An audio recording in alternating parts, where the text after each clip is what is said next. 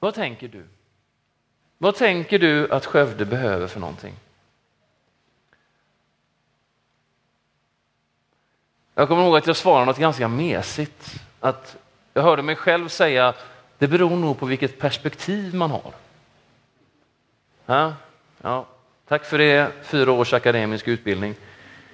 Alltså, ja. Men på riktigt då? Vad behöver Skövde? Ofta när vi ser på verkligheten och ser på vår omgivning, då handlar det väldigt ofta vilka glasögon vi har på oss. Det handlar väldigt ofta hur vi tänker, liksom. vad, vad är det vi ser för någonting? Ibland kan två människor se på samma församling och se helt olika saker. Ett exempel på vilket perspektiv vi har det hittar vi i dagens evangelietext. I Markus evangeliets nionde kapitel, verserna 33 till 41. Där har lärjungarna nu vandrat med Jesus ett tag. De har gått och fått se honom göra helanden, fått se honom göra under. De har fått vara med och höra honom själv tala om att det kommer en tid då han inte längre finns hos dem. Han har talat om att han kommer behöva dö och det är många, många saker som händer. Och direkt i detta kastas vi in i texten. Och då berättas det så här. De kom till Kafarnaum och när han var hemma igen frågade han dem, vad var det ni talade om på vägen? De teg för på vägen hade de tvistat om vem som var den störste. Han satte sig ner och kallade på de tolv och sa, om någon vill vara den främste måste han bli den ringaste av alla och allas tjänare. Så tog han ett barn och ställde det framför dem. Han la armen om det och sa, den som tar emot ett sådant barn i mitt namn, han tar emot mig. Och den som tar emot mig, han tar inte emot mig utan den som har sänt mig.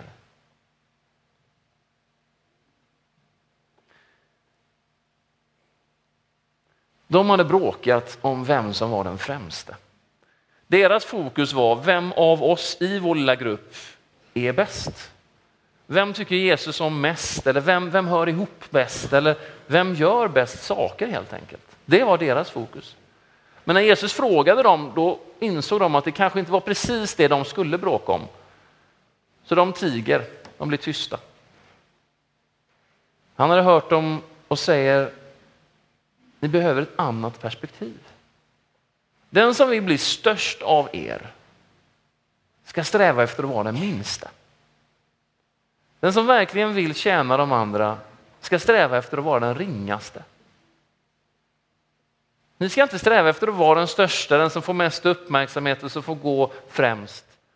Ni ska sträva efter att vara den minsta. På det sättet blir ni den största. Han vänder helt upp och ner på deras perspektiv. Och sen så tar han dessutom fram ett barn. Jag tror att vi lätt glömmer bort vad det är Jesus gör här.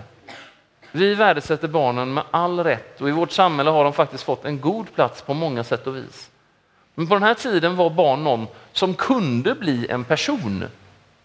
Är ni med mig? Det var en potentiell människa. Man tänkte, ja, bra, där går en potentiell människa, det där kan bli något om några år. Och sen när det blev någon form av vuxen, då blev det någon att räkna med. Är ni med mig? Och så tar Jesus det där barnet och så ställer han det framför dem. Och så säger han, här. Här har ni ett exempel. Här har ni någonting att se upp till.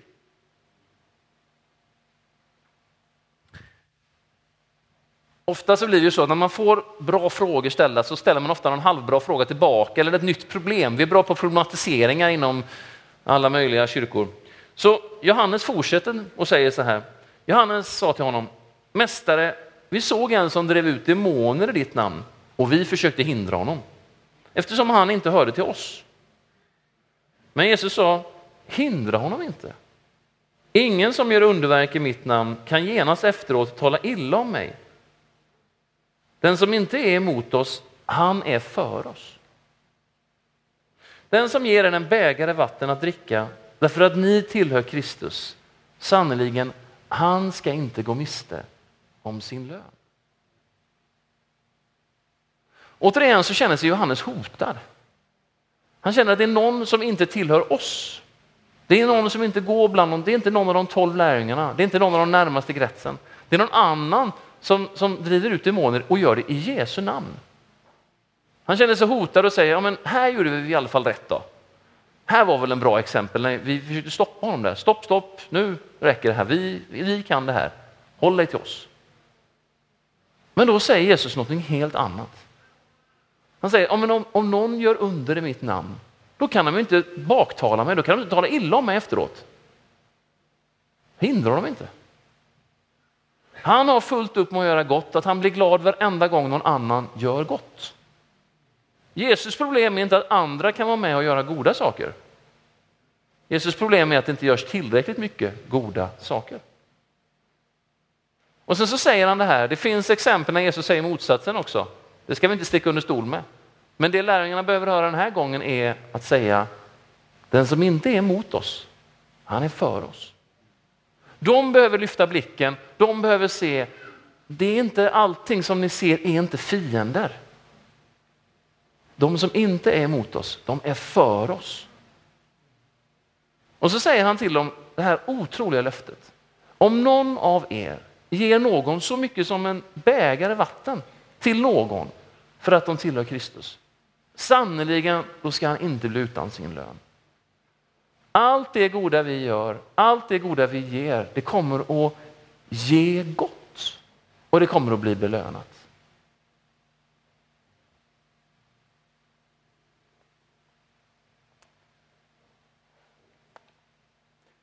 Jesus ser deras ängslighet och oro och så ber han dem lyft blicken. Se vem ni går tillsammans med. Förstår ni vem jag är? Jag är Jesus, Guds son. Tar ni emot mig, då tar ni inte bara emot mig, ni tar emot Gud själv. Lyft blicken och se. Alltså, de som gör gott men inte gör det på samma sätt som vi, hindrar dem inte. Det finns så mycket mer som behöver göras. Och istället för att sträva efter vem av er som ska vara störst eller sitta främst, ja, men sträva efter att vara den minsta bland er. På det sättet kommer ni kunna leda andra. På det sättet kommer ni kunna leda andra. När jag ser er alla idag, alla vackra människor här, hoppas ni har fått höra det nu, vi fick uppmaningen från Markus innan. Alla glada människor som har samlats här idag, så känner jag vad härligt att vi får vara många. Eller hur? Att vi tillsammans får vara här. Och så tänker jag så här, tänk om vi idag skulle bestämma någonting. Tänk om vi skulle koppla upp oss på Google Earth här och så skulle det snurra fram en jordglob här. Och så skulle vi hitta någon stad i ett land någonstans, kanske långt bort från världens centrum. Ett land där det är många som inte är kristna. Där det är få som faktiskt lever med Jesus. Kanske har hört honom på avlägsna sätt och sådär, sett honom på tv eller något. Och så skulle vi alla vi som är här bestämma oss, där har vi vårt missionsmål. Där har vi vårt missionsmål. Dit skulle vi verkligen, om vi tillsammans, alla vi som är här, bestämmer oss att med Guds hjälp göra skillnad. Vi skulle kunna sälja alla våra saker vi äger här. Vi skulle kunna lämna det och beställa flygbiljetter till den där avlägsna platsen. Vi skulle kunna gå i språkskolor tillsammans och lära oss olika namn, olika saker. Vi skulle kunna lära oss kulturen på den här staden, den här platsen dit Gud vill sända oss. Vi skulle kunna förbereda oss och tillsammans tror jag att vi skulle kunna vara med och förändra den där staden. Kan ni se det framför er? Någon sitter och funderar på att lägga om sina bolån och tänker att det passar inte just nu. Om, kom tillbaka om två och ett halvt år för då är vi inne i en bättre avtalsperiod. Och så. Någon annan ser alla problem framför er och ett annat stad långt borta från centrum. Vad skulle det vara? Talar han om Skara eller vad, vad kan det vara?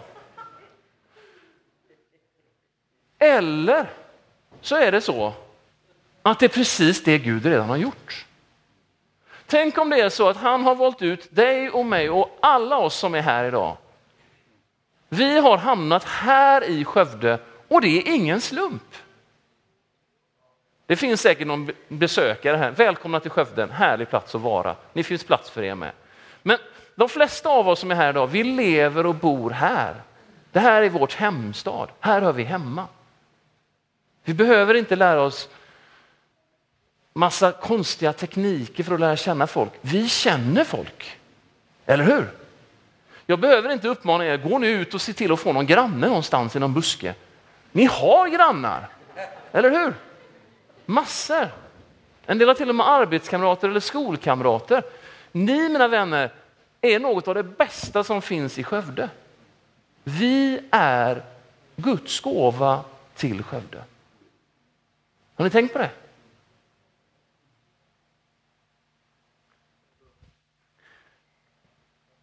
Så vad behöver då Skövde? Jag tror att det kortare svaret är att jag tror att Skövde behöver få ta emot Jesus. Det tror jag. Och jag tror att det bästa sättet man kan göra det, det är på ett ödmjukt sätt. Precis som Jesus säger, att komma underifrån. Inte sträva efter att komma ovanifrån eller som den största av alla. Utan att komma ödmjukt och möta. Och dela med oss och erbjuda. Det tror jag är genom att inte vara rädd för att andra gör gott. Det är ju inte vårt problem i Skövde.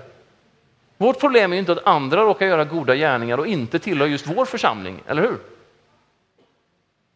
Vårt problem är att det är fler som behöver få uppleva det goda. Vårt problem är att det behövs mycket fler goda gärningar. Skövde behöver mer kärlek. Hur ska det då gå till? Har ni tänkt på hur Jesus gjorde? Han valde ut tolv personer, det är ungefär som en bänk här. Liksom. Och så sa han, ni får följa med mig. Följ mig. Och så gick han. Och de följde efter honom, det blev hans lärjungar. De fick gå nära honom, de fick uppleva mycket, de fick vara med om mycket. De fick försöka och försöka och misslyckas. Och försöka och misslyckas. Och försöka och misslyckas. Och lyckas också. Ibland sker det under när Gud är med. Och så fick de vara med och göra någonting. Han valde ut tolv stycken och nu sitter vi här idag. Många, många miljoner människor runt omkring på vår jord som har fått bli sedda av någon som har påmint om, om Jesu kallelse. Följ Jesus. Och nu har vi gjort det på olika sätt och vis. Och idag är vi här. Tänk att vi har följt Jesus. Jag, jag skulle bli förvånad. Hur många här är födda i Skövde? Upp med en hand. Det är ett gott gäng, men det är inte ens hälften. Hur många av er har aldrig lämnat Skövde? Alltid varit här i Skövde. Liksom. Det är någon som aldrig någonsin har flyttat utanför Skövde, men det är inte många. Och hur många har aldrig rest utanför Skövdes gränser? Det vore intressant att se. Det finns andra städer, jag vill inte förakta eller förringa dem. Men vi har hamnat i Skövde och kanske finns det en god tanke med det. Har du tänkt att det kan vara så att när vi frågar vad behövde Skövde? Så har Jesus valt ut att kalla människor att följa honom. Och hans främsta sätt att vinna nya lärjungar, det är genom sina lärjungar. Ni mina vänner, även om inte ni har insett det förrän idag, ni är Guds gåva till Skövde. Ni är det sätt som han har valt att berätta om sig själv, att bjuda in till sig själv. Att ta det på allvar. Skövde behöver oss. När jag har förberett den här predikan, det här är en gudstjänst jag har sett fram emot länge. Och när jag har förberett den här predikan så har några ord kommit tillbaka till mig om och om igen. Och jag skulle vilja läsa dem för er. De är hämtade från Jesajas 43 kapitel, vers 19. Det är Herren som säger, nu gör jag något nytt. Det spirar redan, märker ni det inte? Jag gör en väg genom öknen, stigar i ödemarken. Nu gör jag något nytt. Det spirar redan. Märker ni det inte?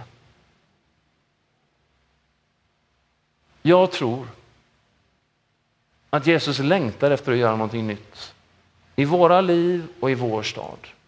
Jag tror han längtar efter att vi ska se att vi är Guds gåva till Skövde.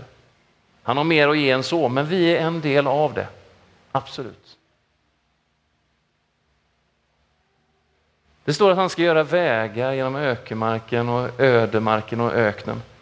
Jag vet inte om vi ser Skövde på det sättet, men det handlar om att skapa nya vägar, nya sätt att mötas. Det handlar om att öppna upp saker som vi kanske inte tänkte var möjliga.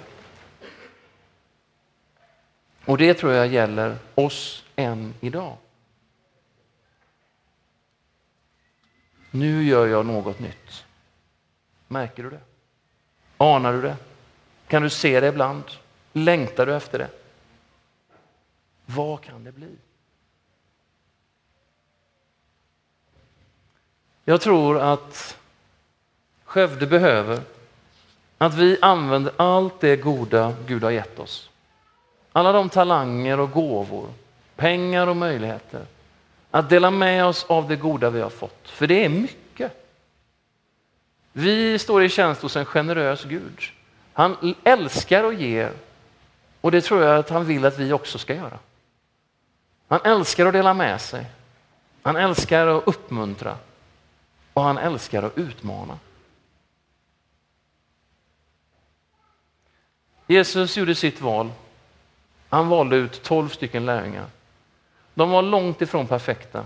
Inte ens alla de tolv lyckades fullt ut. Men han gjorde sitt val och valde att tro på oss. Han valde att inte begränsa sig i ängsligheten, han valde att våga. Jag tänker ibland att vi som har varit kristna ett tag är väldigt rädda för just det där sista. Att våga. För ingen vill ju misslyckas, eller hur? Det är bland det värsta vi vet. Särskilt om någon annan ser det, då är det ännu värre. Då är det knappt vi kan stå ut med det. Jag lyssnade på den här sommarprat med Stefan Holm en gång och han sa någonting som var intressant. Han sa så här att, att hoppa höjdhopp, det handlar inte om att inte riva så många gånger. För om man, om man ska hoppa höjdhopp och så har man målet, nu ska jag, vad som än händer så ska jag inte riva här. Då är det bra att lägga ribban på kanske en meter. Känns det behagligt? Några här säger nej, nej, okej, halv meter. Vi kör på det. Och så tar man sats och så hoppar man över halv meter och känner man bra, jag klarar det. Gott. Och om man då skulle ha som mål att inte riva så ska man inte höja så mycket. Eller hur? Man håller den på en halv meter. Och så kan man hoppa, hoppa, hoppa hur många gånger som helst. Va? Och så kommer man hem och så frågar de hur gick träningen? Bra. 1357 gånger över en halv meter. Jag känner att eh, snart känner jag mig ganska trygg på den höjden. Funderar på att höja till 60 centimeter, men ah, varför utmana ödet? Ha? Varför? Och så fortsätter vi hoppa på en halv meter hela tiden, va? för vi är så rädda att riva.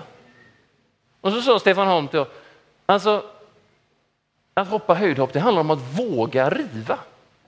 Det handlar om att höja upp den till två meter, eller till 2,20 eller till 2,30 och ge allt för att klara det och kanske någon gång klara det. Är ni med mig? Jag menar, det är ingen som frågar Patrik Sjöberg, hur, eh, hur lågt har du någonsin rivit? Det är väl ingen som bryr sig om det. Utan man frågar hur högt har du vågat hoppa? Och hur högt har du klarat att hoppa? Och jag tycker varenda gång på höjdhoppstävlingen när tävlingen är slut och de har hoppat 2,20 eller liksom sådär, va? och så är det dags och så säger de ta upp den på 2,45 nu ska det slås världsrekord. Va? Och då tänker jag, vissa säger ja men tjena han kommer ju få den i huvudet. Men då tänker jag, ja men underbart. Tänk om vi skulle våga sätta ribban lite högre. Tänk om vi skulle våga säga att ja, men jag vill försöka prata med min granne. Jag vill försöka bjuda in honom till en gudstjänst eller till en samling, en alfakurs, vad du vill. Eller bjuda in honom på fika eller henne. Han kanske säger nej, säger någon omkring dig. Ja, det får man ju göra. Va? Det är lite det som är poängen med en inbjudan. Annars är det ett hot. Om inte era grannar någonsin säger nej, då är det något som är fel. Då får vi ta upp det sen alltså. Alla inbjudningar kommer med ett ja eller ett nej och ett val. Är ni med mig? Och låt oss då lyfta ribban lite, försöka hoppa, satsa. Och det som är bäst av allt är att vi gör ju inte detta själva. Är ni med mig? Vi gör ju detta tillsammans med Jesus. Tillsammans med den personen som sa på lärjungarna, tittade på dem och sa, den som inte är emot oss är för oss. samma person som om och om igen säger till oss och alla som lyssnar, var inte rädda. Begränsa er inte av en meter. Våga. Jag är med er alla dagar till tidens slut. Det är det han säger direkt efter missionsbefallningen. För när vi går i hans namn, när vi försöker att göra hans vilja, då är han med oss. Och du är inte ensam. Se dig omkring. Vi behöver inte åka långt bort, långt bort från världens universum i någon avkrok. Vi är ju redan där. Eller hur? Ha? Gud har ju redan fört oss till Skövde, varför ska vi åka långt bort igen? Det är långt bort från Jerusalem där de börjar, det är långt bort, eller hur? Ja. Vad behöver Skövde? Jag tror Skövde behöver Jesus. Och Jesus, han behöver oss. Han vill ha med oss att göra. Och jag tror Skövde behöver oss.